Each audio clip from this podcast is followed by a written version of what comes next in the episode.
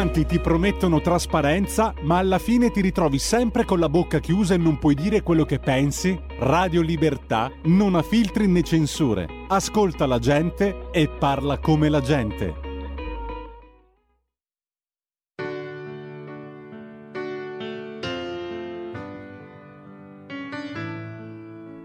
Va ora in onda Liberamente.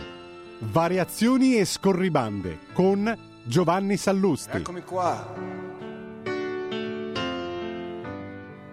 Sono venuto a vedere lo strano effetto che fa. La mia faccia nei vostri occhi. E quanta gente ci sta. Buonasera a tutti, qui il vostro Giovanni Sallusti ancora per Liberamente, incursioni e scorribande. Variazioni, scusate, eh? incursioni è stato un lapsus ma perché ho in testa proprio un'incursione, adesso ve la spiego, quindi ero sincero nel mio lapsus. No, l'incursione riguarda questo. Eh, eh, oggi abbiamo da mettere a tema una confessione. Eh, eh, la confessione è quella di Matteo Lepore, voi mh, sapete, no? il sindaco del PD di Bologna, il padrino della genialata no? del divieto di, ai- mh, di 30 km all'ora sostanzialmente in tutta la città, diciamo, no? questo è stato il, il provvedimento geniale di, eh, di Lepore. E, e- e il sindaco di Bologna e tutta l'intelligenza ovviamente di complemento eh, eh, sinistra a vario titolo, eh, ci ha assicurato in questi giorni che era un provvedimento per la sicurezza dei cittadini, dei bolognesi. Cioè, incredibilmente, la sinistra, dopo decenni di riflessione, ha scoperto il valore della sicurezza. Guardate, non è una questione politica, ci dicevano. È inutile che la buttate in eh, strumentalità politica, è una questione di sicurezza, lo facciamo per la qualità della vita dei bolognesi, non è una questione di destra o di sinistra. Benissimo. Oggi, oggi pomeriggio, eh, il ministro Salvini ha firmato la direttiva ministeriale su, eh, sui limiti di velocità, diciamo quelli sotto appunto i 50 km all'ora, quelli che derogano dai 50 km all'ora.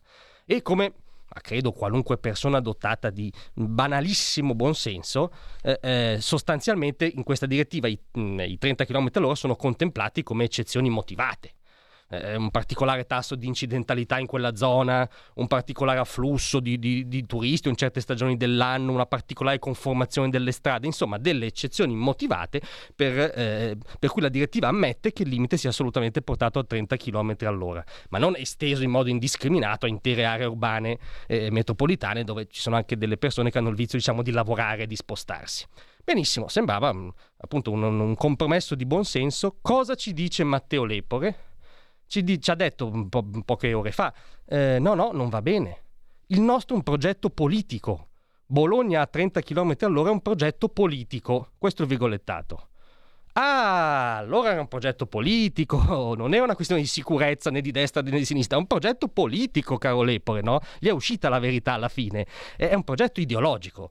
È un progetto sostanzialmente ideologico, no? ispirato ai nuovi eh, eh, mantra della nuova sinistra, che non so a voi ascoltatori, a me fa rimpiangere terribilmente la vecchia, cioè la vecchia sinistra comunista era comunque meglio perché era più seria di questi, ma questo è un mio inciso personale, e, e- è una cosa ideologica, quindi ispirata alla neanche la mobilità dolce, ormai potremmo dire la mobilità immobile, cioè siamo all'ossimoro ormai, no? Eh, eh, è ispirata una, a una guerra mh, illogica e quasi luddista all'automobile e all'automobilista, eh, eh, al, canto, al fatto che bisogna sentire il canto degli uccellini. no? Cioè, questa motivazione è stata riportata davvero nel testo del provvedimento. Peraltro il canto degli uccellini è ampiamente coperto dalle imprecazioni degli automobilisti in, in fila, condannati a stare in colonna e a inquinare di più, tra l'altro. Ma tutto questo per dire che alla fine la verità gli è uscita. Non è una questione di sicurezza, è un atto di gretinismo. Cioè l'Epore si candida a nuovo leader, diciamo, delle truppe gretine, visto anche che la leadership di Ellie Schlein mi sembra abbastanza in crisi. E in secundis e, e come dire, la solita ciliegina sulla torta che, che la sinistra spesso apparecchia per chi ha la sfortuna di essere amministrato da essa, è un provvedimento anche tassatore. Perché guardate che la giunta di Bologna nel bilancio previsionale ha previsto che la voce diciamo di, di eh, introito alla voce multe sia raddoppiata rispetto all'anno scorso.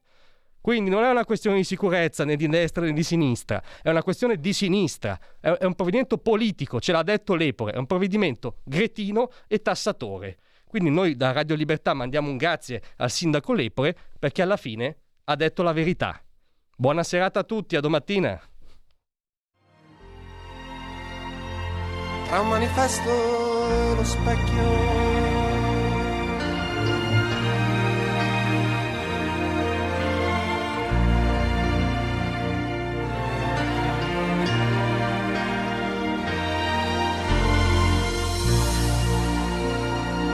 Avete ascoltato Liberamente.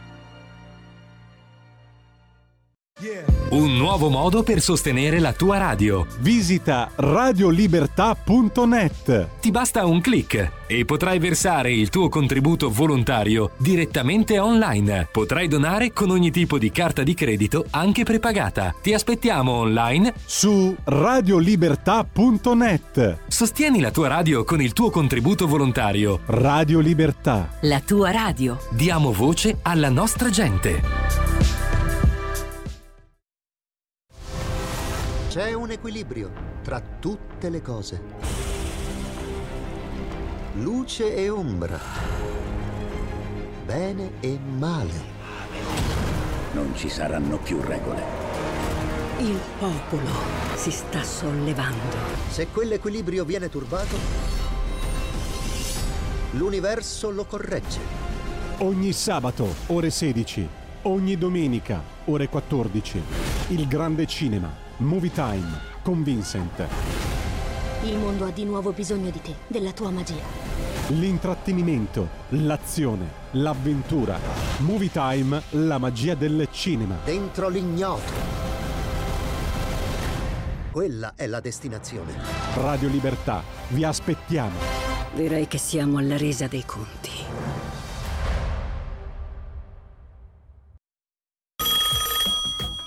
Pronto? Avvocato, Mi dica. c'è bisogno di lei. Sono l'avvocato Celeste Collovati. Con me parlerete di pensioni e di diritto del lavoro e tutte le problematiche inerenti al lavoro. Ciao a tutti, sono Massimo Leonardi, avvocato e dottore commercialista. Con me parleremo di diritto tributario, diritto societario e danni da malasanità.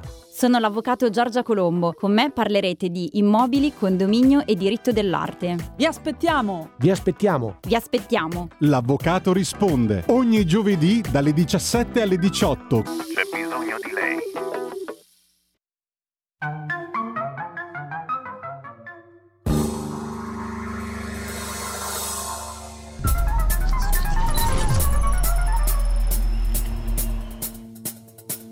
Va ora in onda Zoom, il drive time in mezzo ai fatti con Antonino Danna.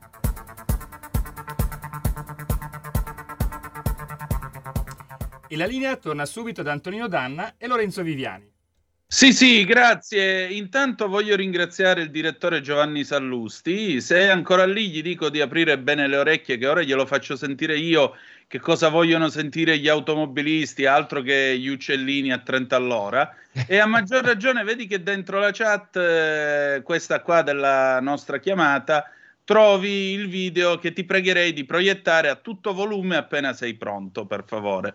Eh, Ho paura di Antonino, ho paura di Antonino, ho paura eh, di vabbè, eh, noi intanto, intanto permettete, eh, credo che il direttore Sallusti abbia detto delle cose più che condivisibili, anche perché un conto è garantire la sicurezza e un conto è prenderci per il naso, per non dire un'altra parte anatomica, dicendoci che è un progetto politico. No, non siamo orsi ammaestrati, caro sindaco, non abbiamo l'anello al naso, non abbiamo bisogno che venga mamma e papà a spiegarci che a tavola non ci si mette la bavetta al collo e che si mangia usando, con le, posa- usando le posate. Hai perfettamente ragione, Antonino. Ecco, perché se no tra poco qui avremo No, pure no, i ma corsi guarda, ora- segnano forchetta e coltello Guarda, per mangiare della carne sintetica possibilmente. Leggevo anche cosa diceva, dicevano noti giornalisti di sinistra Eh. no, sui 30. Allora, guardate che io, a parte il provvedimento, poi uno si è analizzato in lungo e largo sul maggiore inquinamento, sul fatto che non si aumenta la sicurezza, però ora io sono sempre uno molto ligio sul discorso sicurezza stradale perché veramente eh, insomma vedi delle notizie che ti raggelano eh, come l'ultima vabbè il discorso legato alla condanna in tribunale dello youtuber però insomma sono cose che da genitore ti fanno non ti fanno dormire non ti fanno dormire la notte perché ti, ti metti anche nelle nel, nel pensiero, nel- nelle, nelle- nelle teste di quei genitori, di persone che a cui è stata distrutta l'esistenza. Quindi serve veramente maggior sicurezza. Però, in- come, però ritorniamo anche al discorso del Nutri-Score, riguardiamo praticamente te se diventi una scimmia ammaestrata, ma neanche, cioè devono dirti ormai è questa legiferare europeo, nazionale, che praticamente te non serve neanche più l'educazione, non serve neanche più eh, il, il buon senso, non serve neanche più la libertà delle persone che deve- devono capire dove è lo sbaglio. Ormai ti dicono qualsiasi questo fa bene, questo fa male, devi mangiare questo, è come sul discorso del vino, no? Dell'etichettatura. Ormai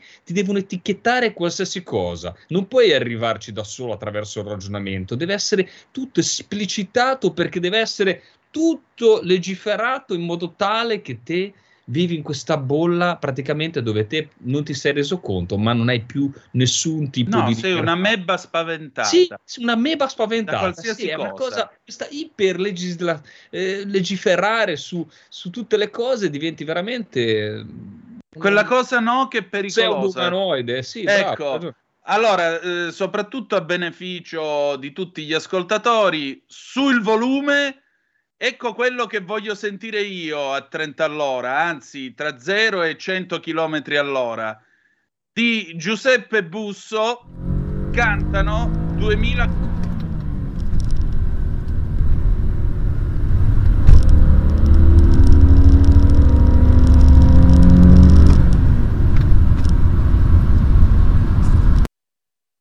Ecco, avete ascoltato l'accelerazione del motore Alfa Romeo 2005, 6 cilindri a V, 24 Brucia- valvole. C'ha dinosauri che non sei altro. Che bruciano benzina. Ebbene sì, questo è un motore che brucia benzina, signore e signori, solo benzina.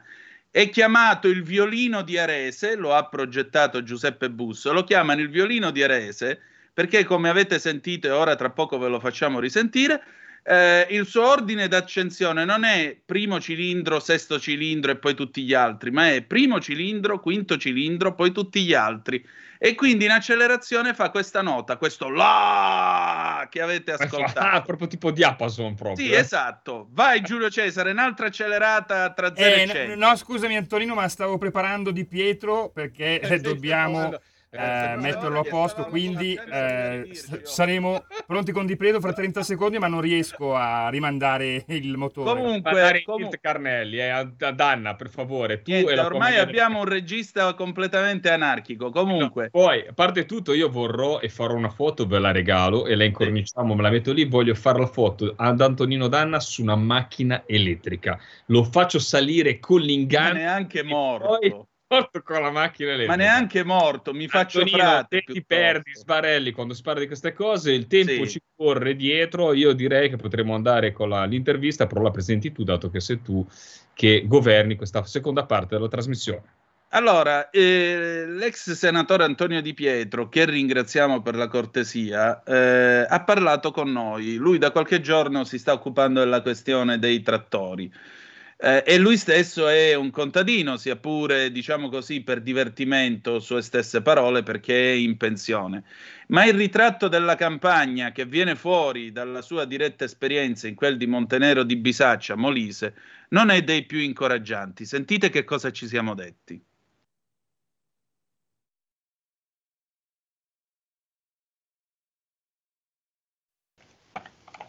E allora, questa sera abbiamo con noi un ospite, è eh, il senatore Antonio Di Pietro, tutti lo conoscete, è stato eh, PM di Mani Pulite, è stato commissario, ha lavorato all'estero, adesso è in pensione dopo l'avventura in politica anche con Italia dei Valori e da pensionato lui stesso dice io mi diverto a fare agricoltura, solo che in questi giorni l'onorevole Di Pietro, il senatore Di Pietro sta eh, ponendo in chiaro un fatto.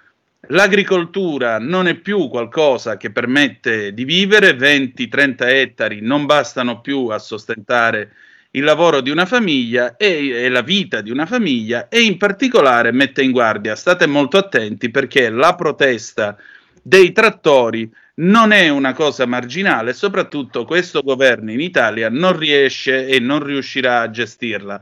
La domanda che le chiedo è, intanto, grazie al suo tempo, ma senatore, perché il governo non riuscirà a gestire una protesta simile? Le chiedo, l'Europa ce la farà a gestire questa protesta?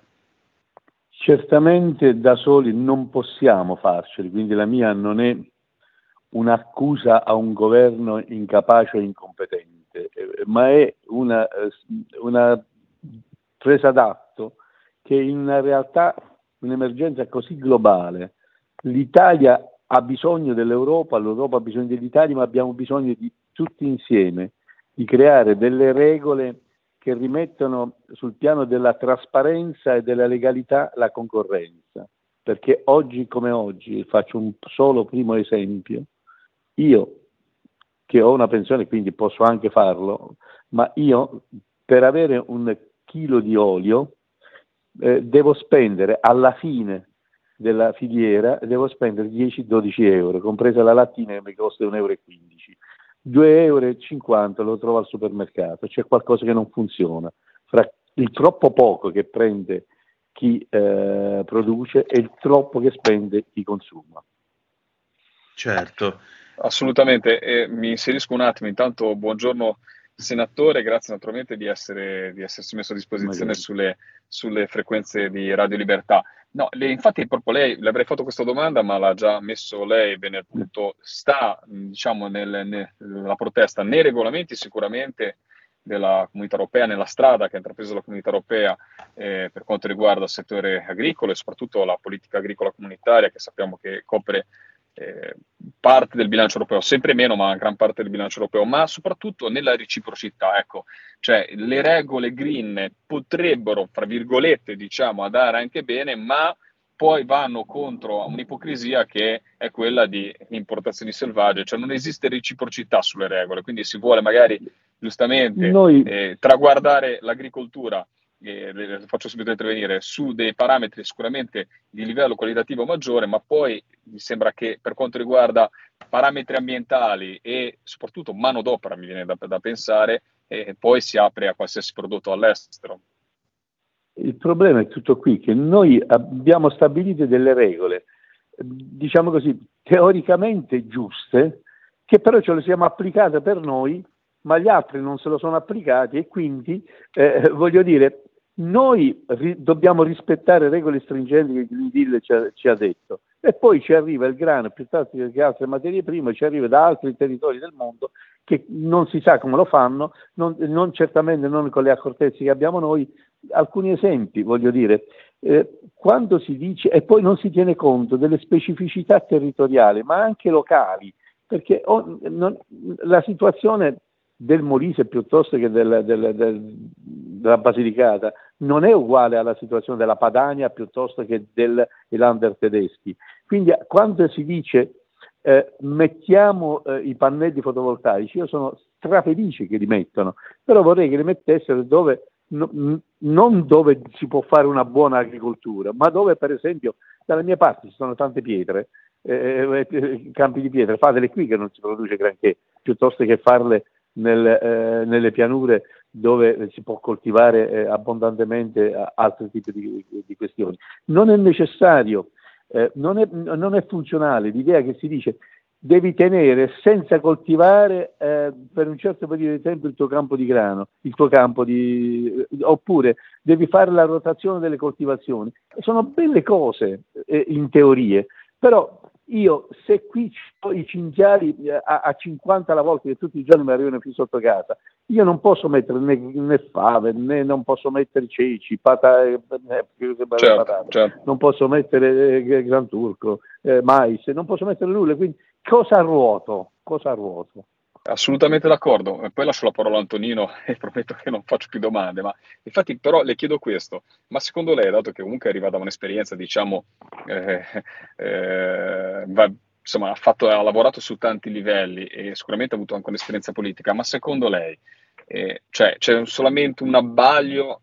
Perché poi naturalmente su questo potremmo parlare anche sull'automotive, sulla deindustrializzazione a livello europeo in favore dei paesi, ad esempio come la Cina, però andremo fuori dal campo agricolo. Ecco, ma secondo lei c'è solamente un abbaglio dal punto di vista europeo, cioè si è voluti traguardare, essere diciamo staccanovisti noi senza pensare che poi c'è un mondo intero che lavora diversamente e che importa al nostro paese o senza andare nel complottismo, eh, lungi da me, oppure c'è qualcosa, perché non si capisce, poi una classe politica che decide c'è ed è stata votata la PAC e sono stati votati tanti regolamenti sulla politica agricola comunitaria. Eh, io credo che ci sia, eh, che questa sia un'epoca di una transizione industriale, eh, diciamo così, globale, eh, eh, da una parte bellissima e da una parte terribile, nel senso che ogni giorno si inventa qualcosa di nuovo e nella, eh, eh, nella in- transazione verso tutto ciò che è il nuovo, il nuovo modello industriale, dove anche la carne si fa sinteticamente attraverso una stampante, tutto diventa... Scusi un attimo mi viene da tossire. Prego. In campagna quando poi si prende aria è così. Beato lei che Dicevo, piglia aria pulita. eh, quella quella quella non, non ci sono fabbriche e quindi i giovani ma scappano via, ma noi anziani che ne possiamo restare, ce lo possiamo permettere, noi prendiamo aria pulita. Però resta il fatto che nel mio territorio non vedo eh, un ragazzo che va a scuola, sono tutti scappati via.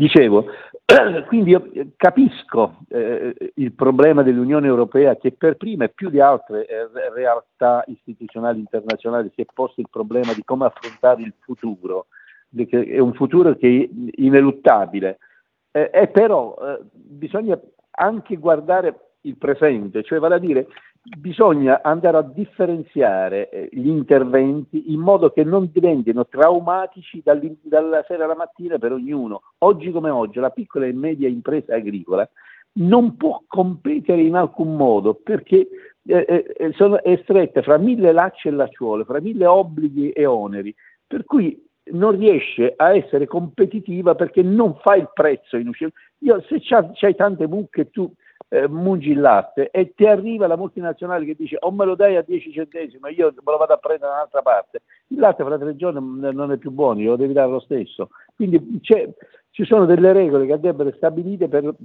impedire che ci sia questo, eh, questo- questa concorrenza sleale tra eh, noi che ci vogliamo attenere alle regole che ci hanno date e quelli che non ce l'hanno. Dopodiché ci sono tanti altri piccoli interventi che si possono fare per rendere meglio anche l'attività delle piccole e medie imprese e questo riguarda anche i, i settori nostri.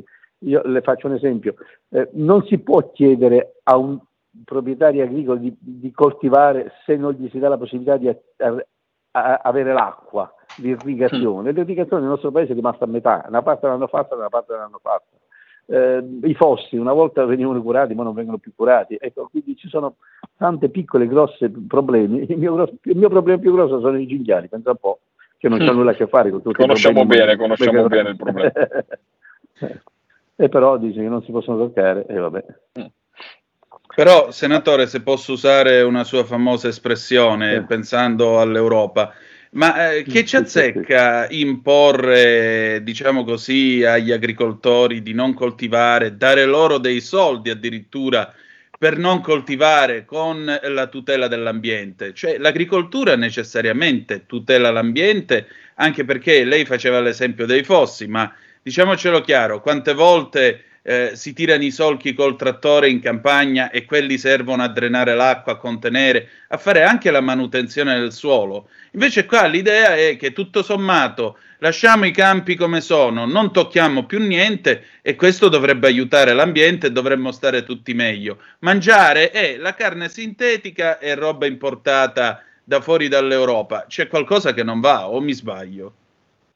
E questo è il- appunto questo momento di eh, questo ciclo vitale che si sta creando in questo momento mi- a me preoccupa perché fra un po' sarà una realtà destinata a scomparire se non si pongono alcuni principi anche di tipo etico. Eh, abbiamo proprio, adesso se ci pensiamo un attimo, ma che inquinamento può dare un campo di grano un campo di fave se lo, lo rimetto due volte all'anno? Eh, Sì. se, se coltivo due volte all'anno eh, in quel campo ci metto due volte all'anno le fave e il grano. Beh, beh, Ma sa quanti campi di grano devo mettere per fare una partenza di un aereo? Ma sa quanto ne devo fare? Quando- Certo, che- che- chi inquina? Chi inquina? Ecco, voglio dire, mi pare un po'.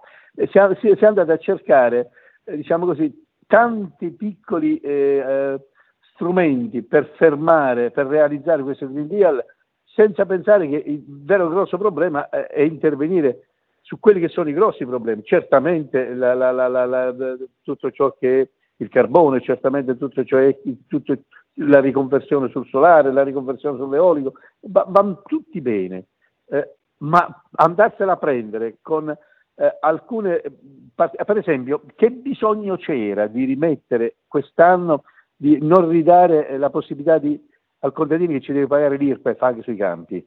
Ecco, dire, sono pochi soldi, per l'amor di Dio, ma a, a ravanare i soldi, andatela a prendere agli extra profitti, non andatela a prendere al contadino che deve pagare l'IRPEF su un campo su cui eh, eh, lei sa che eh, nella maggior parte dei casi, come nella mia zona, anche da me è così, noi per sapere se eh, ci va bene o ci va male, la mattina guardiamo il cielo e diciamo, eh, ci servirebbe la pioggia, Padre Eterno, che fai? Ce lo dai un po'?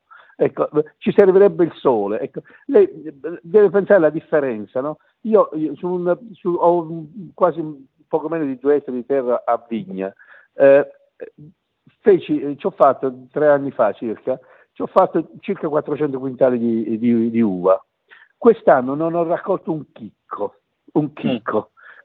allora, voglio dire, eh, c'è anche un rischio di imprese immane al contadino. Chiudo con questa prima parte con questa battuta.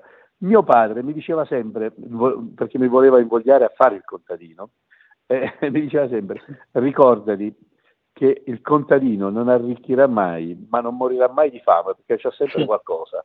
Eh, il problema è che adesso manco quello. Il Assolutamente, che ma- manca anche quello. Questo è il grande. Lei- io non mai avrei pensato una cosa del genere. Ma poi ha, ha detto anche precedentemente, scusi se mi intrometto nella, nel suo- cioè, nella sua riflessione, però nel- nella- all'inizio ha detto anche una cosa molto importante, tutte queste cose, eh, insomma faccio sintesi di una sua riflessione, e poi rischiano di, il rischio di impresa, la difficoltà, il fatto naturalmente come mestiere anche che implica fatica. Io vengo anch'io dal primario, diverso, legato al mare, quindi insomma penso che sia uno dei mestieri più belli del mondo il primario, cioè produrre cibo e avere anche libertà eh, all'aria aperta.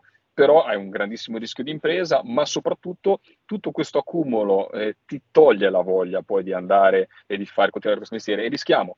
E non è una, una- giustamente l'ha portato all'attenzione anche eh, con noi oggi, rischiamo che poi gli agricoltori, e potrebbe essere anche uno scenario abbastanza, diciamo, fra virgolette, apocalittico, e chi è stanco poi ceda o il terreno o affitta il terreno, diciamo, a, eh, diciamo, a nuove energie sicuramente importanti come quelle rinnovabili, che però rischierebbero anche di, insomma, di togliere interi campi, in campi che sono anche necessari per la sussistenza, diciamo, eh, del nostro paese alimentare. Quindi, insomma, si va veramente verso una direzione molto, molto preoccupante. Antonino, lascio le conclusioni a te. No, io mh, diciamo così, nel seguire questa conversazione, tra l'altro mi veniva in mente che eh, a proposito di inquinamento, proprio le fave non, non scaricano alcun inquinamento nel terreno perché che io sappia si piantano proprio per attirare azoto nel terreno e aiutare l'humus a ricostituirsi. Almeno una volta in campagna abbiamo fatto pure noi così. Un- una bella coltivazione di fave. No, le volevo chiedere, senatore, per concludere, ma i suoi vicini, no? Perché in campagna generalmente quando ci si incontra eh, si fanno queste conversazioni. I suoi vicini come vedono questa protesta? E secondo lei che cosa succederà alla fine?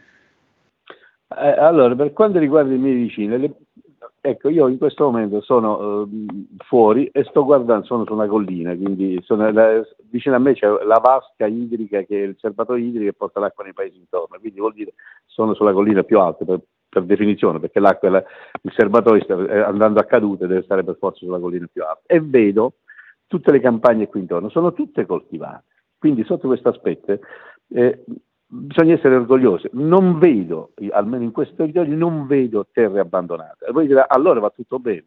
Ma sa perché? Allora, mi guardo a destra, c'è un contadino che eh, ha una sua aziendina con una quindicina di ettari, sì, per però fa l'elettricista. Quell'altro fa l'impiegato comunale, quell'altro fa lo spazzino, quell'altro fa il, il dirigente d'azienda. Cioè ognuno, eh, proprio perché affezionato storicamente, affettivamente, familiarmente a quella terra che i loro padri gli hanno lasciato, fa, fa come me. Intanto lo fa, ma lo fa eh, come secondo lavoro, non lo fa perché ci deve campare, lo fa perché non può farne a meno di vedere, non, non può vedere il suo terreno abbandonato perché gli sembra di, eh, di che da un momento all'altro il suo padre dall'altra- dalla- dall'oltretomba lo rimprovera. Allora il problema è questo, ma fino a quando eh, possiamo permetterci questo? Ancora ce lo possiamo permettere, certo, perché abbiamo questa realtà, ma questa realtà pian piano andrà a finire e qui eh, una volta i giovani non è che non gli piace stare in campagna, ma come, come campa poi? come campa? Hanno bisogno, hanno bisogno di studiare, hanno bisogno di avere uno- un- un'entrata che sia fissa. Oggi come oggi c'è un altro contadino, proprio quello che sta sulla mia sinistra, che ha fatto quest'anno, proprio quest'anno, ha fatto una cosa del genere. Non vendo il grano, aveva circa 150 quintali di grano, eh, non tanto, non lo vendo a- al mese di, di luglio perché il prezzo, siccome tutti stanno trebbiando, il prezzo è basso, lo aspe- aspetto a Natale perché il prezzo si alzerà. È arrivato sotto Natale, sono arrivate due meganavi tra- eh, nelle Puglie che sono arrivate dalla- Sì. dall'Australia e hanno fatto loro il prezzo e fa- eh, ha dovuto venderlo a metà di quello che l'ha venduto prima. Cioè il prezzo non lo fa più il, prodotto, il produttore, glielo impone il prezzo anche a ribasse eh, la, la multinazionale, perché sulla borsa quello fanno il prezzo e quindi dice o, o lo mangio sta minestra o salto sta minestra.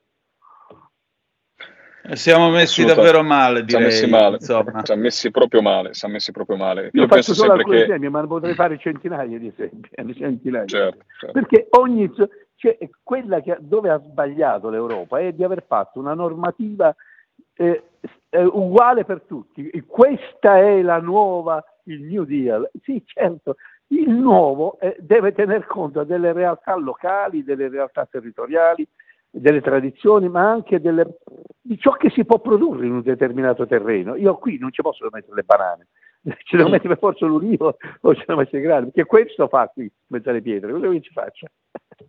Esattamente. Onorevole, grazie del suo tempo e grazie voi, per essere stato con noi. Arrivederci, Grazie. buon lavoro a voi. Stai ascoltando Radio Libertà, la tua voce libera, senza filtri né censure, la tua radio.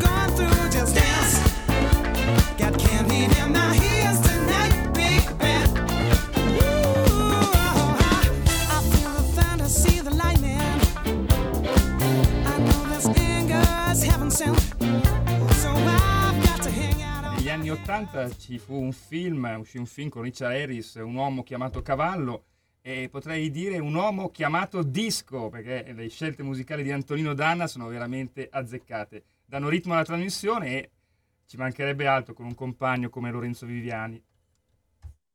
E beh, ma noi siamo Ken Potresti, potresti essere anche chiamato un uomo chiamato cavallo. Io non lo so, Antonino, eh, dipende. E l'uomo chiamato cavallo era un altro e veniva chiamato cavallo per un altro motivo. Per favore, non, non, eh, per carità, non che io insomma sia Eh, eh, eh, eh, dietro, però voglio dire, insomma, ma non stiamo a fare discussioni.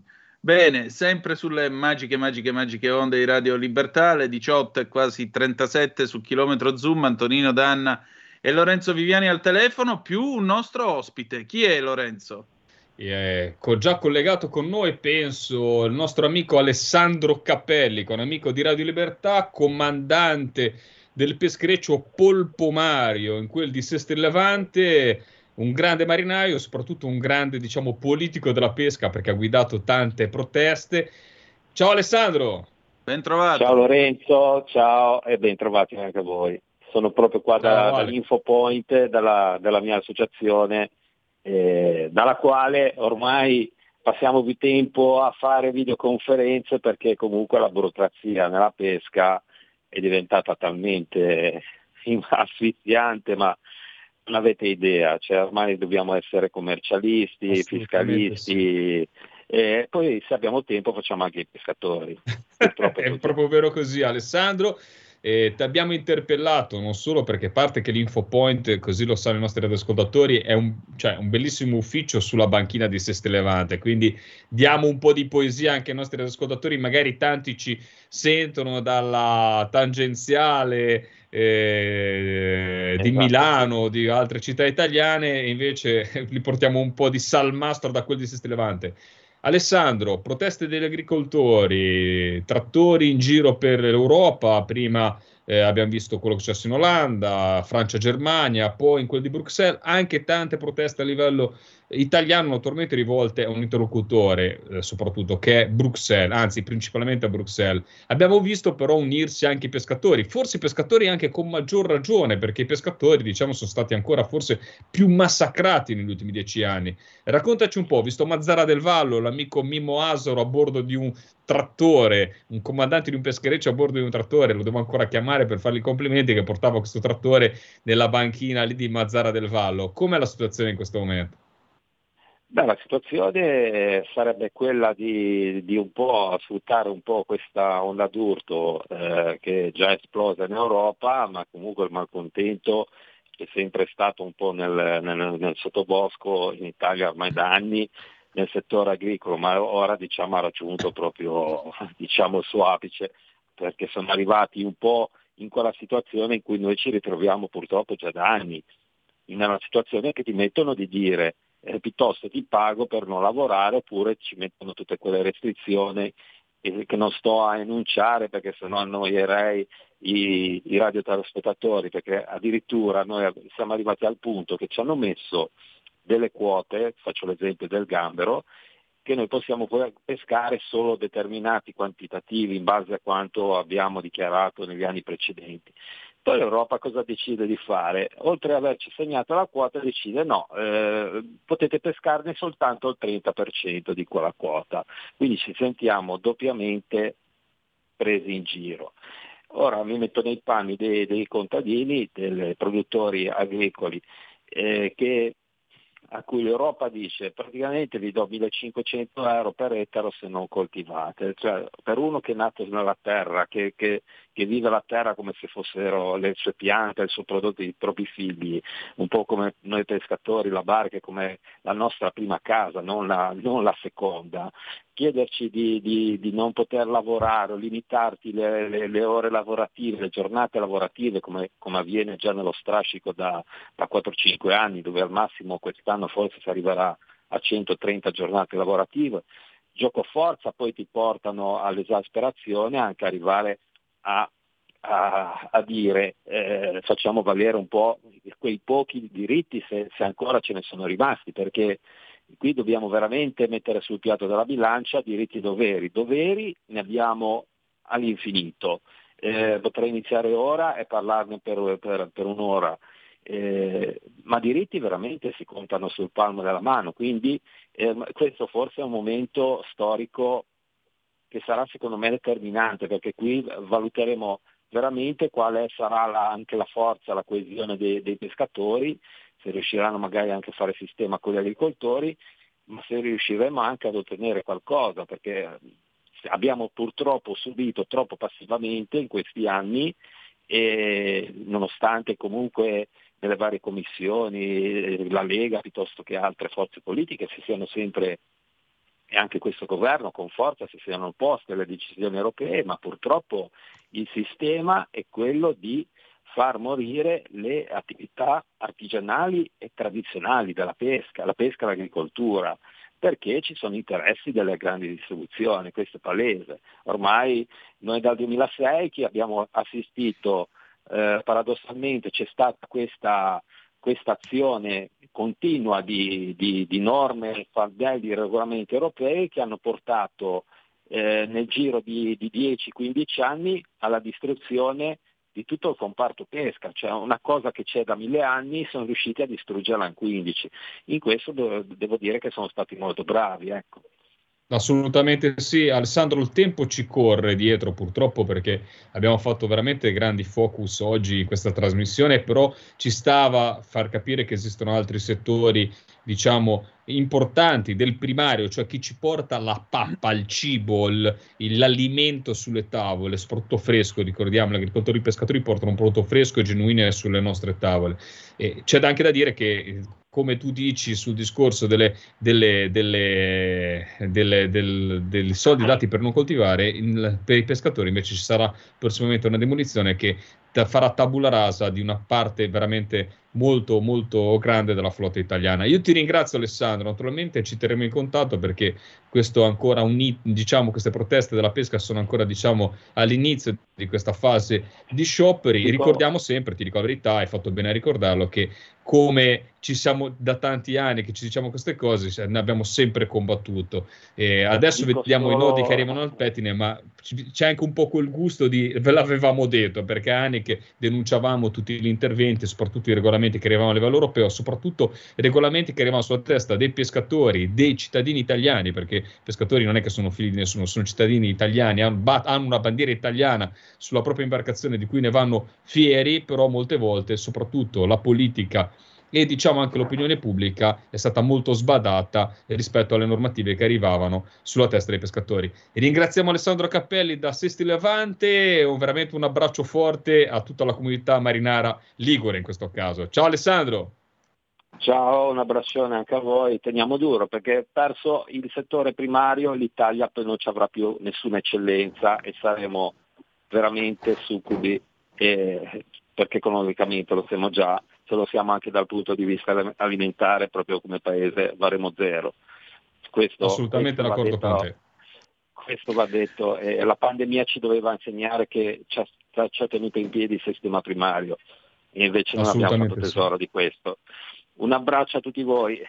Ciao Alessandro, ciao di nuovo. Ciao, ciao, ciao. E adesso, e adesso noi torniamo a un argomento che avete sentito raccontare da Giulio Cainarca stamattina in Germania un panettiere le ha cantate chiare al governo. Perché? Perché le politiche assurde volute dal governo attuale in eh, Germania, però fermi tutti. Mi dice Lorenzo che abbiamo Molinari? Sì, abbiamo la possibilità di sentire Molinari. Non so se riusciamo a inserirlo, ragazzi. Allora facciamo ci... una cosa: alle Musella stasera dobbiamo stringere un po' i tempi con lui. Lo chiameremo verso le 19.15. Chiamiamo invece Molinari. O lo sentiamo dopo Molinari. Giardina, vedi te, eh, Antonino. No, no, prima l'onorevole. È in linea l'onorevole Molinari? Eh, no, mi hai detto, detto di chiamarlo. Chiamiamo Riccardo subito. Sì, Vai. chiamiamolo subito così. Allora, vi portiamo direttamente a questo presidio. Dov'è Lorenzo, questo presidio dei trattori? Dovrebbe essere in quel di Alessandria, però ce lo facciamo dire a Riccardo subito. Perfetto, ecco, questa, come potete vedere, perché la radio non può morire? Per questa cosa qua. In un attimo si può cambiare programma e si può andare direttamente sul posto, come con una telefonata. Provate a farlo con la televisione, ma nemmeno per idea. A parte che la televisione è morta e ancora non lo sa. Comunque, tornando a noi, eh, vedete che eh, noi possiamo arrivare all'improvviso e allora andiamo in quel di Alessandria, vediamo di trovare eh, l'onorevole Molinari e, e di farci raccontare in diretta questo presidio dei trattori. Buongiorno, buon, buonasera, scusami Riccardo, capogruppo della Lega, il mio vecchio capo mi viene a dire, capogruppo della Lega alla Camera. Ciao Riccardo. Ciao, buonasera a tutti. Ciao Lorenzo. Allora, Riccardo, no, mi sono sbagliato, scusami Antonino, ci sarà domani, però eh, è molto importante la tua testimonianza lo stesso. Ecco, eh, Riccardo, sei stato fin dall'inizio vicino agli agricoltori italiani, hai già sentito, abbiamo visto anche le tue dichiarazioni, ti abbiamo sentito anche proprio su queste frequenze eh, portare la testimonianza, ad esempio sul caso dell'IRPEF, tutta una questione italiana. Ecco, domani sarai al presidio degli agricoltori italiani, eh, cosa ci sarà da dire e soprattutto cosa, avrai tanto da ascoltare, mi sembra. Beh, guarda, qui nella mia città, qua ad Alessandria, le manifestazioni, a dire vero, stanno andando avanti da più di una settimana. È iniziato tutto sabato scorso con il primo presidio e ci sono stati poi eh, diverse manifestazioni in città, addirittura mercoledì c'è stato il blocco della tangenziale con 300 trattori arrivati da tutta la provincia, e devo dire che io li sto seguendo, ma banalmente perché sono tutti amici, o comunque tanti, sono amici e persone che conosco da tanti anni, ci sono anche amministratori locali, anche della Lega, insomma, che in questo momento fanno gli agricoltori, che sono impegnati in questo presidio. Quindi è diciamo, eh, una battaglia che stanno facendo gli agricoltori, ma anche diciamo, una battaglia di territorio, di eh, buona parte di quello che è la nostra base elettorale, la nostra base militante qua sul territorio eh, alessandrino. Io domani sarò al presidio, verrà anche il presidente della regione Cirio, che è stato invitato a un incontro istituzionale in prefettura quindi sarà questo incontro istituzionale con l'assessore, eh, scusami, col presidente della regione, l'assessore all'agricoltura protopapa e una delegazione insomma, di questi eh, manifestanti, io andrò eh, insomma, al presidio anche perché insomma, in diversi me l'hanno chiesto, quindi andrò a salutare un po' di amici prima di tutto e poi ascolterò ovviamente quelle che sono le lamentele, le istanze che già conosciamo, perché insomma i problemi dell'agricoltura non è che la Lega li scopre perché ci sono i trattori che bloccano le Bravo, bravissimo. È giusto rimarcarlo, è, è giusto rimarcarlo Riccardo. Eh, la Lega è un partito che eh, sulle politiche folli dell'Unione Europea a danno dell'economia reale, a partire dall'agricoltura, si batte da quando esiste quindi diciamo che eh, noi vediamo nella manifestazione degli agricoltori confermate tutte quelle preoccupazioni che abbiamo sempre avuto. Eh, abbiamo visto anche qualche mese fa in Olanda, no, dove addirittura è nato un nuovo partito degli agricoltori che protestava contro le regole europee che di fatto paragonerebbero le stalle e gli allevamenti di bestiame alle fabbriche, eh, cercando passando in maniera eh, eh, estrema un'attività che è fondamentale eh, per l'alimentazione e per la vita delle persone. Eh, lo diciamo da, sulla revisione della PAC, io lo voglio ricordare, c'eri anche tu alla Camera con me, eh, noi uno dei motivi per cui siamo stati nel governo Draghi è che abbiamo ottenuto che nel PNRR si aumentassero i fondi per l'agricoltura rispetto alla prima bozza che aveva fatto Conte e con quei 5 passa miliardi abbiamo compensato il taglio di 6 miliardi fatto a livello europeo sulla PAC italiana. Quindi per noi l'agricoltura è sempre stato eh, diciamo, un, un, un, punto focale, un interesse. Quindi eh, quello che sta venendo fuori è che a, a, chi lavora la terra, chi vive di agricoltura sta capendo che queste politiche europee che vogliono portarci a produrre sempre meno, eh, senza però tutelare il mercato europeo dall'invasione dei prodotti eh, di paesi terzi dove non vengono rispettati gli stessi standard qualitativi, sociali, ambientali, è un sistema che non funziona eh, questa conversione forzata al green è una conversione che si tramuta solo in un costo per gli agricoltori senza una maggiore resa, abbiamo un'Unione Europea che non è in grado di tutelare anche il prezzo dei prodotti agricoli, pensiamo al caso del grano, eh, qui sono in un territorio cerealicolo, eh, qua si è detto, le istituzioni hanno detto agli agricoltori tornate a piantare cereali perché c'è il problema delle importazioni dall'Ucraina, la guerra con la Russia, insomma ci saranno dei problemi, ci si è messi a produrre cereali e a produrre grano e poi i prezzi sono crollati e quindi chi ha investito non riesce nemmeno a ripagare l'investimento. Quindi i problemi sono tanti, ci sono stati problemi ambientali, penso all'alluvione dell'Emilia Romagna, la siccità, eh, il fatto che le aziende chiedano la sospensione dei mutui che ancora non c'è stata. Quindi i problemi sono tantissimi, sono tanti a livello europeo e però, come ho detto, ce ne sono anche alcuni a livello italiano. E quindi anche se la Lega fa parte del governo, penso che noi dobbiamo avere l'onestà intellettuale di dire che ad esempio la normativa eh, sulla mancata sospensione dell'IRPEF sui terreni agricoli è stato un errore e quindi credo che noi dobbiamo lavorare per sistemare questa, questa cosa perché eh, in un momento in cui l'agricoltura vive già tantissimi problemi, tantissime difficoltà, non ci si deve mettere anche un governo di centrodestra che ha un problema ulteriore. E quindi, come ricordavi prima, la Lega, l'ho fatto io come, come capogruppo, insomma, come primo firmatario con altri colleghi, ha presentato un emendamento al mille proroghe proprio per prorogare ancora di un anno la sospensione del pagamento degli IRPEF agricola. Vedremo come andrà a finire, ma io penso che questa sia una battaglia che è giusto fare, ma sarebbe stato giusto farlo indipendentemente dalle manifestazioni. Infatti l'emendamento l'abbiamo presentato prima che i trattori scendessero in piazza. Ecco. Onorevole Sonodan, senta, domani lei verso che ora va al presidio? Ma io per, intorno alle 10, 10 e mezza, mi aspetto da quell'ora eh, Diciamo, eh, verso le 10 e mezza è un po' tardino. Se arrivasse verso le 10 le chiederemmo di farci da inviato di raccontarci un po' il clima, la situazione, perché sarebbe bello poterlo raccontare in, di- in diretta ai nostri ascoltatori. Vediamo come fare, io quando andrò lì ovviamente andrò lì per ascoltare, per parlare con, eh, con gli agricoltori, quindi vediamo certo. se è possibile, in qualche modo, ma anche vado vi potrò fare un report dopo, ecco, vediamo come fare. Va bene, perfetto, noi comunque lo diciamo ai colleghi di, mm, lo diciamo ai colleghi di, della rassegna stampa, anzi no, ai colleghi di, eh, sì, della rassegna stampa e poi vedremo di come fare. Grazie ancora, grazie. Grazie, grazie ringraziamo il, il, capogruppo alla Camera Riccardo Molinari e ricordiamo, hai già buttato giù? No, no, sono qua, eh, qua sì. Lorenzo. No, è qua, è qua. Ok, ho visto cambiare tutte le cose, il bello della diretta, il bello della diretta sì. ed è anche di questa improvvisata. No? Io naturalmente ringrazio Riccardo perché è sempre pronto ed è stato disponibilissimo. A, uh, insomma, gli abbiamo rubati questi 5 minuti e non, naturalmente non li rubiamo altro. E, come, come hai dimostrato, insomma, l'impegno c'è e soprattutto hai detto bene, c'eravamo anche prima perché tante cose sembrano novità, sembra che si svegli, diciamo, un mondo paradossalmente addormentato, che non, cioè, invece no, c'erano, c'erano, abbiamo combattuto sulla PAC, abbiamo combattuto a livello europeo anche su tutto il discorso dei fitofarmaci, quindi sicuramente un impegno della Lega che c'è stato veramente fin dal, fin dal principio. E ringraziamo naturalmente eh, per il suo intervento su queste frequenze il capogruppo alla Camera, l'onorevole Riccardo Molinari, nonché, lo ricordo, segretario della Lega Piemonte. Grazie Riccardo.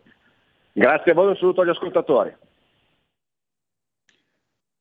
E adesso vi ripeto, mh, mm, c'è stato questo, eh, come potremmo dire, questo panettiere che le ha cantate chiare al eh, governo tedesco. Io ne ho parlato con Roberto Giardina, nostro collega per, eh, Italia, di Italia Oggi direttamente dalla Germania. Sentite un po' che cosa ci siamo detti. Vai Giulio Cesare. Allora, stasera qui a Chilometro Zoom è tornato un amico, oltre che un valentissimo collega, è Roberto Giardina, che ha una lunga esperienza all'estero da inviato, ha collaborato con vari giornali, ora eh, scrive prevalentemente per Italia, per Italia Oggi e vive a Berlino. Ora, ora, qui, per dirla nel nostro comune dialetto palermitano, questa è la storia di una mala figura, di una brutta figura che non, ha fatto, non l'ha fatta Roberto, precisiamolo, ma l'ha fatta il ministro delle finanze tedesco, il liberale Christian Lindner, che è stato severamente cazziato in pubblico dal panettiere tale Tobias Sexner, 45 anni, che gestisce il forno di famiglia da 100 anni attivo nel Brandeburgo. Ma che è successo, Roberto? Scusa. No, è stato un, un, talk show dove naturalmente, al contrario di quanto avviene in Italia, magari una opinione diversa, ma non si alza mai la voce e quindi ognuno capisce cosa succede. Insomma. E, e questo panettiere è stato messo a confronto con il ministro delle finanze che, che, è liberale e lui ha spiegato come su una pagnotta di, che è la più economica che, di quelle che produce di, di segare, e su 4,60 euro per un chilo lui non guadagna neanche un centesimo. Cioè, quindi questo o chiudo o sposto la produzione in Polonia e così eh, perdiamo 300 posti di lavoro perché il suo forno in 100 anni è diventato abbastanza grande, ha molte filiali e quindi dà lavoro. È una piccola industria, una piccola impresa diciamo. Certo, incredibile. Ecco appunto, eh, lui ha spiegato tutti i problemi, ma vedo che soprattutto sono problemi legati sia all'energia che anche eh, alle politiche intraprese in tema di agricoltura, perché ancora una volta abbiamo il suicidio energetico per l'aumento del gas. Vedo qui che il prezzo, dove siamo qua? Il vecchio contratto per il gas, tu scrivi, è scaduto il 31 dicembre, pagava 1,7 cent a kilowattora, da gennaio 5,7. Conto annuale nel 2024 eh, pari alla quota di niente meno che eh, 100.000 euro. Danke Habeck ha esclamato, che sarà il nostro grazie al piffero, una cosa del genere, presumo. E poi il prezzo della farina raddoppiato da 30 a 60 centesimi, zucchero da 38 centesimi a 1,10 euro, croissant, brioche e biscotti, olio di girasole da, da 1,80 euro fino a 3,50 Costo del lavoro aumentato. Ma che sta succedendo in Germania? Scusami. Ecco, naturalmente hanno perso un po' la, la, la, la bussola perché per esempio per il costo energetico provocato dalla guerra in Ucraina quando non si è più preso gas a, a basso prezzo da, da Putin eh, l'Italia ha reagito meglio della Germania più, più, velocemente questo lo dicono loro, non lo dico io perché mm. Robert Habeck, il ministro verde all'economia naturalmente si è trovato a, a, confrontarsi con la sua ideologia, con, sua, con i suoi fedeli del partito, che, che eh, hanno detto niente carbone, niente energia atomica e così, niente gas sovietico e lui poi non potrà neanche prendere il gas o altra energia dai paesi arabi perché i verdi non vogliono avere rapporti con paesi che non rispettano i diritti umani, quindi quasi nessuno, perché anche, anche gli Stati Uniti, diciamo, se chiediamo a o un americano, un afroamericano del, del, Texas se i suoi diritti sono rispettati, non so che, che, che cosa risponderebbe. Quindi nel frattempo la, l'energia in Germania è salita moltissimo, anch'io pago di condominio a causa del riscaldamento che avendolo centrale anche se lo tengo spento pago lo stesso il mio, mio condominio è aumentato di più del 50% quindi io sono privilegiato e lo pago. Un povero pensionato si trova con l'acqua alla gola Mm. E, eh, mesi fa, quando Robert Habeck diede, continuò a dare aiuti per l'energia alle grandi industrie e non ai, ai privati e alle piccole e medie imprese. E, e gli disse: Ma guarda che così i panettieri, sempre i panettieri, chiudono. E lui rispose, beh, se i panettieri chiudono poi un giorno riapriranno. Invece, come dice Extra, questo panettiere del Brandeburgo, se chiudono, chiudono per sempre, perché erano, diciamo, quasi 60.000, veramente questo 60 anni fa, adesso sono ridotti a 9.000 e continuano a diminuire. Quindi è chiaro che l'ideologia verde va bene, bisogna salvare il mondo, ma i tedeschi pensano che bisogna salvare prima i posti di lavoro. Certamente. E poi stanno anche cambiando le abitudini dei tedeschi perché vedo che le le panetterie in Germania sono scese da 65.000 a 9607 e addirittura ci sono le filiali, c'è una catena di panetterie, una cosa che in Italia non esiste. La Lang 35.000 filiali. E ancora una volta la politica di mezzo, perché nel Brandeburgo, dove c'è questo panettiere che eh, le ha cantate chiare al governo, si vota a settembre e chi è il primo partito col 29,8% secondo i, i sondaggi? La FD. E allora forse il diavolo non è così brutto come lo si dipinge, Roberto. O questi sono davvero neonazisti appena arrivano, la Germania di nuovo si ritrova con le svastiche. Che gente è questa? No, ecco, per bisogna anche vedere, nei, nei, sondaggi dicono che soltanto il 20% di chi vota AFP è nostalgico, come in Italia non è che tutti quelli che votano per la Meloni sono tutti fan di Mussolini, questo non, non lo so perché non, sto a Berlino, lo, lo, presumo. Quindi in realtà eh, l'80% vota per la AfD, che è l'alternativa per la Germania, questo vuol dire la sigla, e eh, Alternative für Deutschland, e sono, votano per protesta contro gli altri partiti, per cui non si sentono rappresentati. Cioè, eh, I politici tedeschi hanno perso il contatto con la gente, questa, questa è la realtà.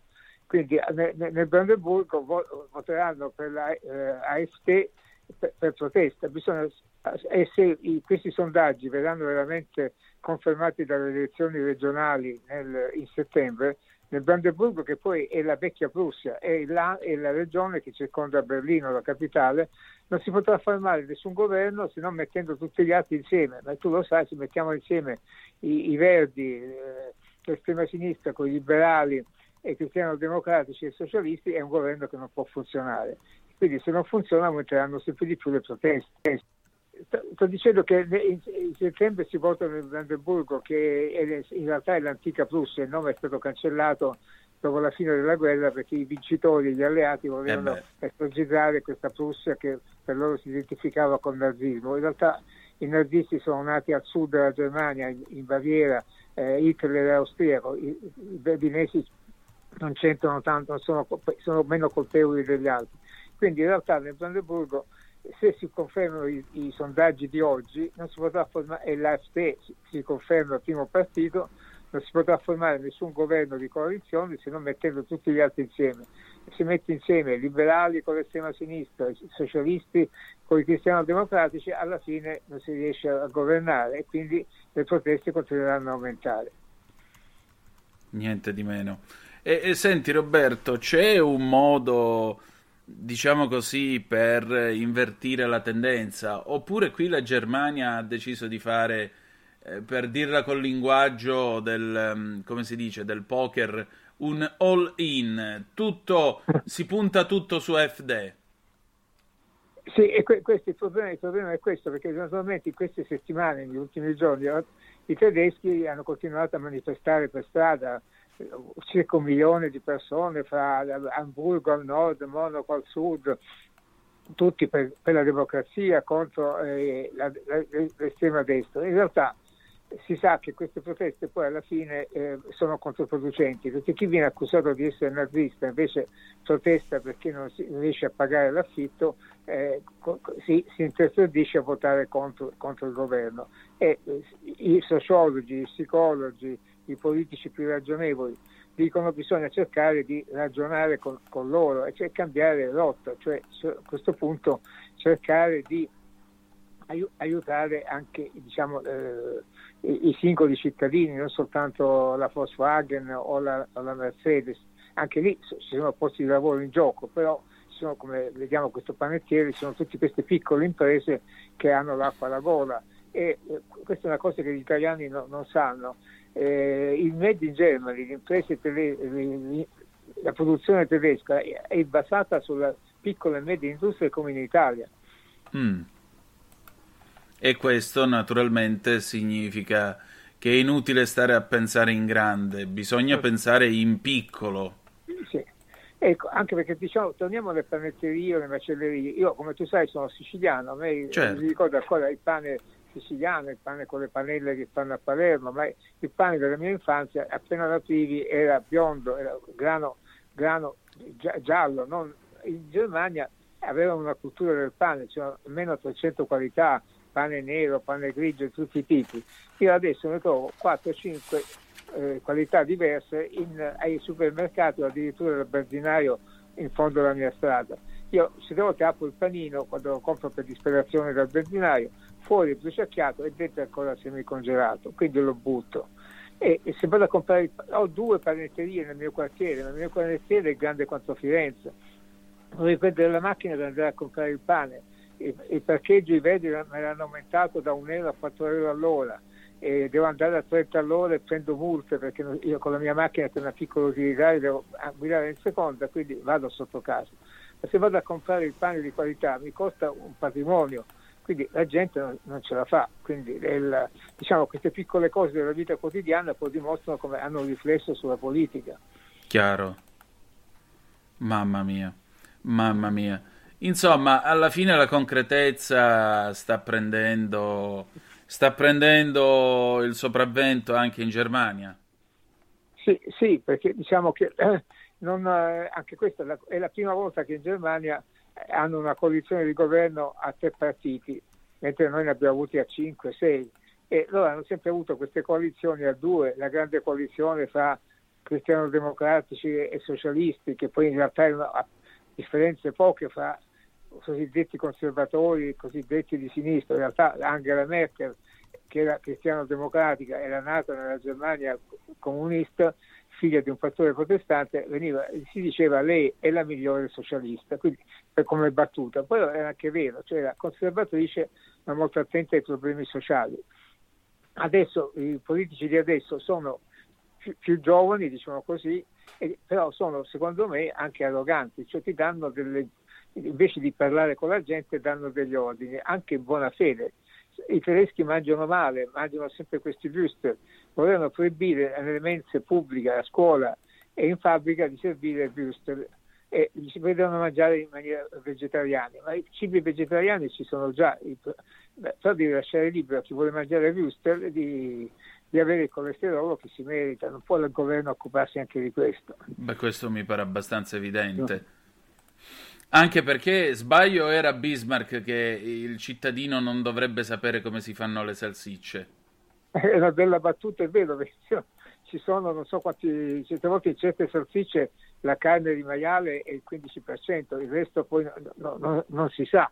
E quindi è, me- è, meglio essere prudenti a mangiare salsicce, a mangiare cosciotti di maiale eh, tutti i giorni, ma se uno vuole mangiarlo ogni tanto no, non deve chiedere permesso al suo partito, questo è, è, la sostanza, questo è anche il principio della democrazia. Poi Bismarck, che era il grande conservatore, fu il primo a creare le, le mutue, la sua idea era paternalista, se gli operai non hanno paura di ammalarsi e se si ammalano non riescono a mantenere la famiglia, hanno la mutua e vengono pagati e quindi producono con più, meno paura e producono meglio.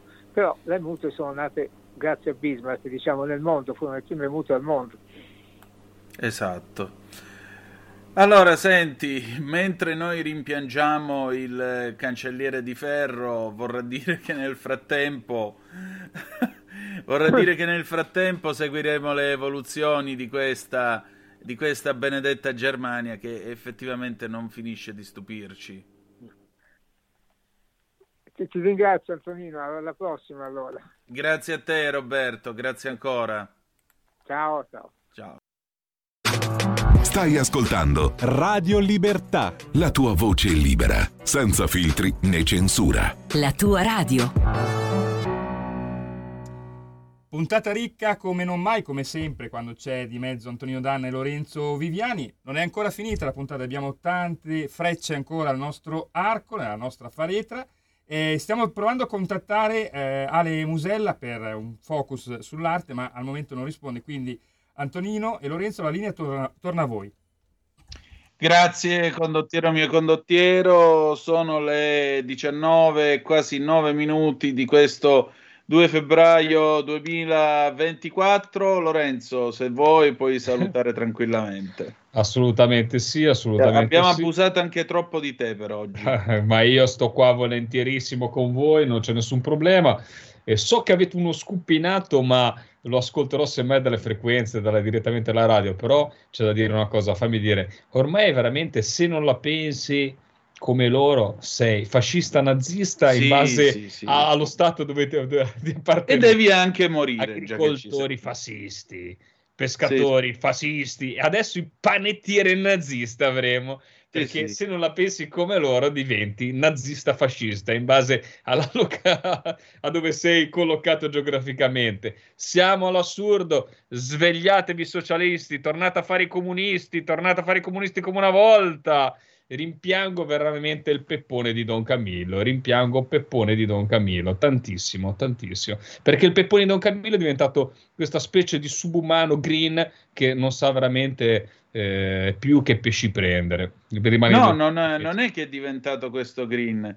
In realtà è stato sostituito, ma non ha avuto una sostituzione è stata che stai attento come la utilizzi come parola perché potresti incappare nelle, nelle more di- che hanno massacrato il ministro Lollobrigida però c'è stata una sostituzione veramente. Hanno cambiato pelle da dire ecco, Una muta, una muta una muta una muta una muta una burla, uno Una scherzo, il gioco magico, per citare Cristian vai che De voglio Sica. sentire lo scoop e poi vi mollo dopo vai Allora, noi abbiamo uno scoop, signore e signori. Il nostro Pier Vittorio Scimia ha beccato Vittorio Sgarbi nell'attimo esatto in cui sparì, altri giurarono e spergiurarono che non erano mai stati lì, ma Pier Vittorio c'era quando Sgarbi si è dimesso e gli ha posto delle domande a caldo. Speriamo non lo abbia mandato a quel paese. Bravo. Vai Giulio Cesare, sentiamo lo scoop. La posso mandarla anche fra 5 minuti. Una lettera, sono le mie dimissioni da sottosegretario, preso atto della mia asserita incompatibilità a parlare d'arte, a fare conferenze, a presentare mostre, a presentare artisti, che io non ritengo incompatibile, ma prendo atto che quella incompatibilità è stata identificata come se fosse una professione presentare libri. Io presento la conferenza che ho fatto oggi sarebbe stata incompatibile. Parlare di Michelangelo è incompatibile con essere sottosegretario della cultura. Se questo è, lo verificherà magari un altro tribunale, ma in questo momento io preferisco essere libero di parlare quando voglio e come voglio di Michelangelo, di Dante, di Nicolò dell'Arca e, e non fare il sottosegretario che diventa una forma di strettoio o di limitazione di prerogative fondamentali garantite dall'articolo 21 che dice che ognuno si può esprimere con la parola, con lo scritto, in qualunque mezzo ritenga opportuno. Quindi questo evidentemente per me non è, eh, prendo atto. Mi scuso con tutti quelli che si sono ritenuti minacciati di morte dalle mie imprecazioni, che sono l'altro imprecazioni come quando uno dice morte Inter o Milan, essendo della squadra opposta. Durante gli incontri c'è una dichiarazione di, di guerra. Tutto il resto. Quindi, Ma si sente vittima dell'agonia mediatica? No, no, ma vittima non sono oggetto di una persecuzione mediatica evidente su questioni inesistenti o su questa supposta incompatibilità. Sono usciti di un giornale 65 articoli, l'altro giorno in una sola edizione 5, 6 articoli contro di me e una vignetta in cui mi si dava della testa di cazzo, tanto per dire la delicatezza, una vignetta precisa di Mannelli e quindi ringrazio anche Mannelli che è comunque spiritoso, non ho paura della satira. E poi ho avuto trasmissioni televisive 5 o 6 contro su costruzioni inverosimili, su, su dipinti acquistati come uno acquista i dipinti, non è che uno è colpevole di acquistare i dipinti. Quindi su questo non è che c'è una persecuzione, c'è stata un'azione precisa per portarmi alle dimissioni. Io ho detto però che non avrei ceduto alla richiesta di dimissioni sulla base di insinuazioni, di pettegolezzi, di pentiti o di amici che come tale Dario Di Francesco mandano lettere anonime che poi il ministro manda all'antitrust o restauratori che vogliono denaro per cose secondo me non giuste e che poi dicono cose inverosimili. Su quello non mi sarei dimesso, ma ho detto che mi sarei dimesso e lo faccio quando l'organo preposto avesse riconosciuto l'incompatibilità fra conferenze, presentazioni di mostre, mostre, presentazioni di artisti, discorsi e il ruolo di sottosegretario. Questo lo hanno riconosciuto, io ho già parlato con un avvocato che dice però non c'è la professione del presentatore, quindi tu vieni in conflitto come uno che appunto fa il professore e poi si deve rimettere se fa il sottosegretario. Per cui fare iniziative anche frequenti come quella di oggi mi sembra la continuazione della mia funzione di sottosegretario che oggi non c'è più ed è quella di raccontare l'arte. Raccontare l'arte non è in conflitto con niente e se è in conflitto c'è qualcosa che di anomalo che andrà comunque verificato. Diceva che San Giuliano l'ha sentito No. già? Diceva che sono settimane che non vi parlate? Sì, sì, non ci parliamo dal 23 ottobre quando lui mi ha dato la delega per andare a occupare della Garisetta. Poi non l'ho preso d'altra parte, non è che potevo sentire una persona che riceve una lettera anonima e la manda all'antitrust. Le lettere anonime si buttano via, gli uomini che hanno dignità non accolgono le lettere anonime. L'antitrust dice dalle lettere anonime che abbiamo ricevuto, le ha inviate il ministro. Dalle lettere anonime, cioè tutto quello che loro hanno dichiarato deriva da lettere anonime. Qui c'è detto Sgarbi è andato qua, è andato là, è andato da Porro, quello che può essere indicato. Quindi alla fine io ho dato le carte che mi hanno chiesto e corrispondono a tutte le cose che ho fatto, secondo me legittimamente, presentazioni, mostre, spettacoli, raccontando Caravaggio, Michelangelo, scoperte e rivelazioni, tutto quello che io ho fatto e che oggi loro ritengono come se fosse una professione. Chapeau, veramente a Pier Vittorio Scimia si è trovato al- nel momento giusto, nel posto giusto, visto che la notizia delle dimissioni di Sgarbi è in apertura su tutti i siti eh, cartacei, scu- scusate, su tutti i siti online di ogni agenzia e di ogni telegiornale. Sì, decisamente, bravo Pier Vittorio. Tutto il resto, o meglio, tutta l'edizione integrale di questa registrazione, domani dopo le 9 nel corso della rassegna stampa. Ve lo ripeto, domani dopo le 9 eh, nel corso della rassegna stampa potrete ascoltare questa registrazione del nostro Pier Vittorio Scimia, Vittorio Sgarbi immediatamente dopo l'annuncio delle dimissioni. Allora, io ringrazio Lorenzo Viviani per essere stato fin qua, sono le 19 e 16 Ma avete, ma, avete, ma avete schiavizzato oggi, mi avete portato fino alle 19.16. Comunque sul discorso Sgarbi finalmente lo potremo ritornare, non so se si era interrotto, però almeno ritorneremo a, a sentire l'amico Sgarbi perché l'ho avuto diciamo anche diciamo, in Parlamento, non diciamo con questa confidenza, però insomma me lo sono visto portare via da- dall'aula più di una volta, quindi insomma, però almeno torneremo a sentire le sue capre, capre, capre. Ecco appunto, eh, magari lo potremmo invitare a questo punto a chilometro zoom, sarebbe Io pa- stupendo. avrei abbastanza paura, avrei abbastanza paura perché fortunatamente siamo in radio e non ci picchia, non ci mette... No, scherzo, non lo farebbe mai. Però sarebbe interessante, sarebbe, interess- sarebbe... È una dura prova per la nostra coppia. eh. Potremmo anche dividere questa coppia di fatto, eh. potrebbe essere detonante questa cosa. Ma non credo, Sì. non credo. E la senti? Ma non saprei. Alla fine, eh, come Bob Kennedy, gli altri dicono perché e io dico perché no. Perché no? Va benissimo, dai che vi lascio, vi saluto, ci, grazie per sopportarci e per supportarci in questa trasmissione che divaga, poi riprende il tema agricolo, poi parliamo un po' di pesca, ma lo facciamo per muovere anche un po' le vostre coscienze da consumatori. Scegliete sempre l'agroalimentare italiano, viva l'agricoltura e la pesca italiana. Ciao, al prossimo venerdì. Ciao Lorenzo. Or dunque, adesso che siamo solo noi, le 19, 17 minuti e 40 secondi, 029294 7222 se volete essere dei nostri, oppure 346 642 7756. Ah, andiamo a vedere allora sull'ANSA che cosa c'è ulteriormente sulla vicenda, eh, sulla vicenda, diciamo così, eh, Sgarbi e e diamo un'occhiatina perché naturalmente è la notizia del giorno ed è la notizia con cui, come si è detto, si apre. mm, si aprono quasi tutte le prime pagine dei giornali. Sgarbi, scrive Lanza, Sgarbi si dimette dal governo, attacco al ministro San Giuliano, è un uomo senza dignità. Aia, qua siamo veramente agli insulti di quelli pesanti. Andiamo a dare allora un'occhiatina, vediamo che cosa, mh, che cosa ha detto, ma già avete sentito una parte di queste eh, sue dichiarazioni. Farò certamente ricorso al, trust, al TAR contro l'anti- l'antitrust, annuncia.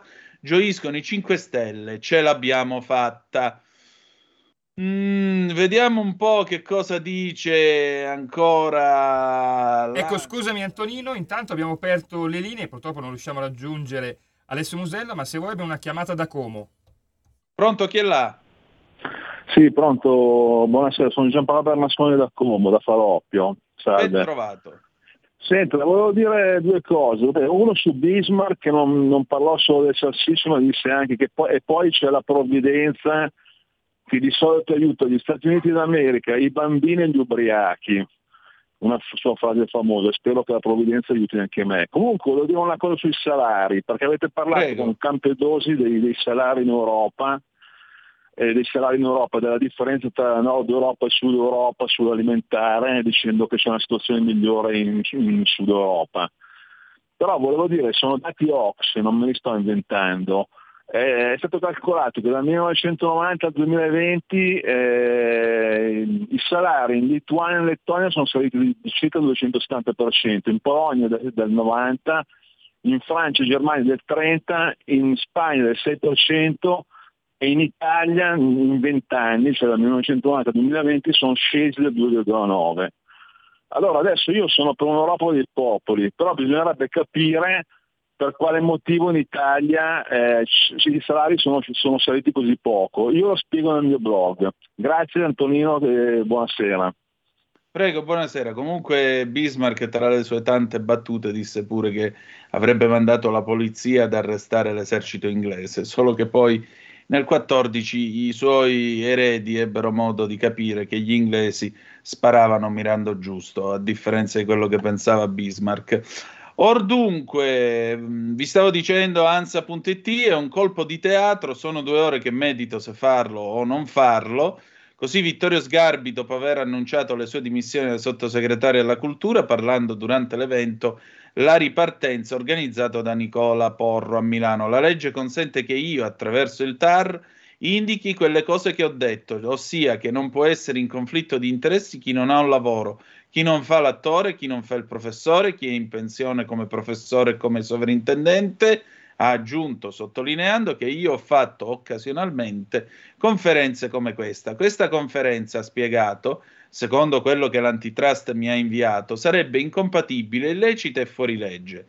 Quindi, per evitare che tutti voi siate complici di un reato, io parlo da questo momento libero del mio mandato di sottosegretario. Avete comunque un ministro e altri sottosegretari. Io riparto e da ora in avanti potrò andare in tv e fare le conferenze. Poi l'affondo contro San Giuliano. Il ministro Gennaro San Giuliano, lo avete sentito nella registrazione di Pier Vittorio Scimia, non l'ho sentito, non ci parliamo dal 23 ottobre quando mi ha dato la delega per andare a occuparmi della Garisenda. Non potevo sentire una persona che riceve una lettera anonima e la manda all'antitrust. Le lettere anonime si buttano via, gli uomini che hanno dignità non accolgono lettere anonime. Tra l'altro, a proposito della questione dell'antitrust, eh, sempre l'ANSA lo spiega. Uh, partecipazione a conferenze, inaugurazioni di mostre, la vendita di libri sono le attività del sottosegretario alla cultura Vittorio Sgarbi, che oggi si è dimesso, finite nel mirino dell'antitrust. L'istruttoria era stata aperta lo scorso ottobre dopo le segnalazioni arrivate dal Ministero della Cultura per le possibili incompatibilità con l'incarico di governo. Il procedimento sarebbe stato già chiuso e nei primi giorni della prossima settimana, forse lunedì, potrebbero venirne comunicate le conclusioni. Lo stesso Sgarbi ha spiegato di aver ricevuto una lettera dell'autorità che aveva accolto due lettere anonime inviate dal, inviate dal ministro della cultura. Insomma, ha proseguito, l'indicazione è arrivata, si può impugnare, ma è arrivata. D'altronde, già dalla delibera con cui la GCM aveva eh, avviato l'istruttoria, filtravano alcune indicazioni, secondo cui le attività svolte da Sgarbi avrebbero potuto porsi in contrasto con quanto previsto dalla legge Frattini in tema di conflitto di interessi. La normativa stabilisce che un titolare di cariche di governo, nello svolgimento del proprio incarico, non possa esercitare attività professionali in materie connesse con la carica di governo, di qualunque natura, anche se gratuite, e che possa percepire unicamente i proventi per le prestazioni svolte prima dell'assunzione della carica. Sgarbi si era difeso sostenendo che nel suo caso non rientrerebbe in questa fattispecie, sottolineando che non c'era alcun atto da lui firmato, anche solo una lettera, con la quale eh, avesse potuto agevolare i suoi interessi. E quindi, come vedete, insomma, eh, qui eh, l'accusa, insomma, l- si sospetta, c'è un presunto conflitto di interessi. Sgarbi si è dimesso, ora vedremo che cosa succederà. Eh, 346 642 7756 se avete voglia di essere dei nostri attraverso la zappa o WhatsApp che dir vogliasi. Altrimenti, beh, altrimenti sono le 19, 24 minuti e 15 secondi.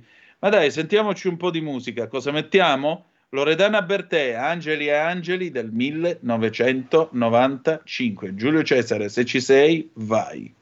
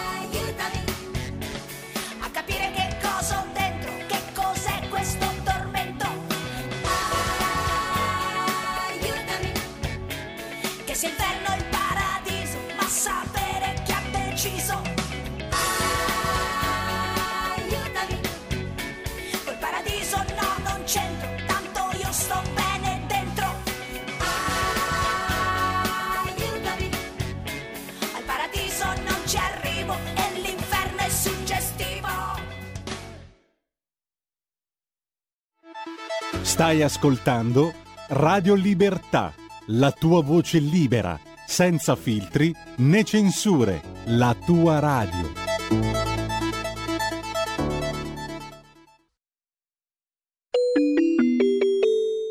Qui Parlamento. La linea torna ad Antonino Danna per l'ultima parte della sua trasmissione. Grazie condottiero mio condottiero, sono le 19.29 in questo momento sulle magiche, magiche, magiche onde di Radio Libertà. Avete appena assistito a uno sfogo di deficienza artificiale, perché Giulio Cesare con la sua consueta spiccata professionalità ha messo, ha mandato in onda la canzone giusta, cioè Angeli e Angeli di, di Loredana Bertè, mentre invece sullo schermo Spotify con la sua intelligenza artificiale mostrava sì un disco di Loredana Bertè, ma in alto mare, cioè canzone uscita 15 anni prima nel 1980. Quindi vedete voi un po' quanto è intelligente l'intelligenza artificiale. Ecco Antonino, sono gli stessi computer che hanno tra l'altro anche innestati i codici nucleari. Siamo commossi.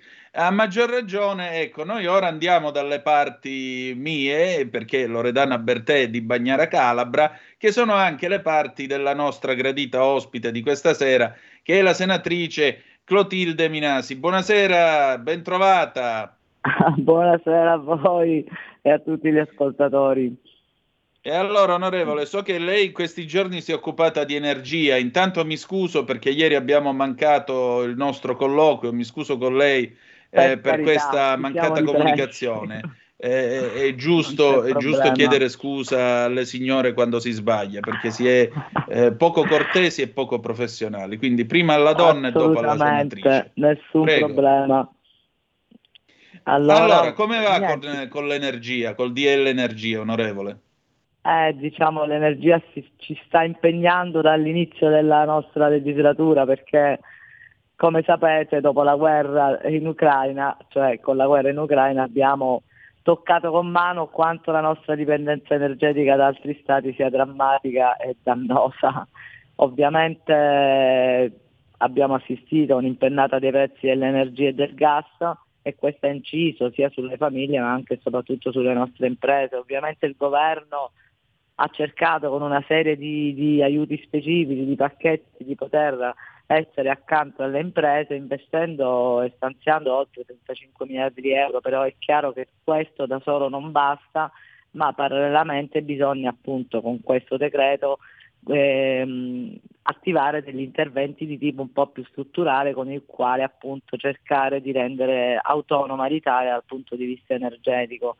E, e, ancora una volta ci siamo trovati a dover porre rimedio, a riparare alle mancanze di chi ci ha preceduto, perché non solo non si è pensato, non sono attuate delle politiche che potessero aiutarci a raggiungere l'indipendenza, ma da, viceversa hanno persino potenziato la nostra dipendenza. Quindi oggi noi stiamo cercando di lavorare per far sì che il Paese possa pian piano provvedere autonomamente a coprire il proprio fabbisogno, ovviamente puntando perché eh, questo decreto guarda anche la sostenibilità ambientale, quindi si è puntato all'implementazione delle fonti di energia rinnovabile, però e quindi ci sono vari incentivi per le imprese energivore perché possano installare pianti, degli impianti fotovoltaici ed eolici, però dando anche un tempo molto lungo per, per poter programmare gli investimenti fino al 2030 però è chiaro che eh, il, fotovoltaico e l'eolico da soli non possono essere sufficienti, quindi c'è anche uno sguardo ad altri tipi di approvvigionamento che noi come Lega da tempo lo sosteniamo e mi riferisco soprattutto al nucleare, perché per noi il nucleare di ultima generazione può essere la strada giusta per, per avere energia pulita e sicura a basso costo. Eh, perché per eh, garantire la sicurezza energetica al Paese, conciliandola con la decor- decor- decarbonizzazione, non possiamo pensare che il sole e il vento possano essere soddisfacenti, bisogna anche investire sulla ricerca appunto proprio sul nucleare, che una fonte ormai sicura, quello di ultima generazione, sostenibile e creare appunto un'alleanza industriale sviluppando una filiera energetica europea. Ovviamente ecco, sopra... questo, dica, dica, ovviamente. Ci sono anche altri, altre misure in, come sulle risorse geotermiche, ci sono gli incentivi per gli impianti alimentati da bioliquidi o biomasse, la realizzazione dei rigassificatori, in particolare nei due porti di Gioia Tauro, uno da me nel Porto Empedocle e poi là ovviamente eh, un fondo per la realizzazione di impianti rinnovabili nelle aree idonee con un sostegno alle regioni perché possano diffondere queste energie. E poi anche voglio sottolineare che proprio la Lega ha contribuito a migliorare questo decreto perché ha eliminato con un emendamento la tassa sulle rinnovabili che era un contributo annuo che i produttori di energia verde dovevano eh, pagare e poi sono state introdotte tante semplificazioni amministrative che è proprio questo che manca al nostro paese forse, soprattutto per realizzare le centrali termoelettriche o anche comunque gli impianti fotovoltaici. Insomma, io credo che questo sia un provvedimento che forse per la prima volta affronta eh, con una visione, una materia di fondamentale importanza per uno, per uno Stato che si voglia definire mo- moderno e che dà per la prima volta i mezzi per uh, potersi sganciare dagli, iniziare a sganciarci dagli approvvigionamenti energetici esteri e eh, affermare quindi poi la forza delle nostre aziende nel panorama internazionale senza fare come sta facendo la Germania o come forse vorrebbero i sinistri, andare verso il carbone, ma noi cerchiamo invece di andare avanti provvedendo verso nuove tecnologie che possono anche avere riguardo ovviamente alla sostenibilità, sostenibilità ambientale. Ecco, Quindi, eh, a me fa molto piacere che lei abbia votato. pronunciato eh, la parola con la N, e cioè nucleare soprattutto, Più o meno che Esatto. tempi abbiamo per raggiungere finalmente il rientro nel club delle nazioni che hanno i reattori atomici? Eh vabbè, eh, questo è un po' più lungo, ma già intanto noi eh, tramite questo decreto abbiamo dato la possibilità ai comuni di autocandidarsi per ospitare il deposito unico nazionale per le scorie e abbiamo avuto la- una risposta positiva del comune di Novo Vercellese. Ovviamente sono previste delle premialità per i comuni che vogliono dare una mano in questo senso. Quindi questo ci fa capire che se già abbiamo avuto qualche risposta stiamo andando nella direzione giusta. E Quindi, questa è la certo, cosa più importante. Onorevole, noi avremo modo di risentirci allora e di seguire i progressi Quando del vuole. DL Energia, Mi va fa bene? che, che lei abbia origini calabrese. O no? Ho Eh beh, sì, male? ma noi ci eravamo già sentiti con Giovanna, sua cugina, qualche tempo fa, Ah, perfetto, sì. anche sì, lei sì, è stata una ospite di Zoom, l'avvocato Giovanna Suriano, infatti stiamo preparando un'altra malefatta radiofonica, torneremo a parlare di nuovo e a ritrovarci e parleremo di ulteriori temi inerenti appunto all'azione di governo. Quindi grazie Con onorevole. molto piacere, grazie a voi e buon proseguimento. Arrivederci. Prego. Qui Parlamento. Aria di casa, chiudiamo, è venerdì sera anche per tutti noi che volete. Allora, alle 19.37 noi abbiamo finito.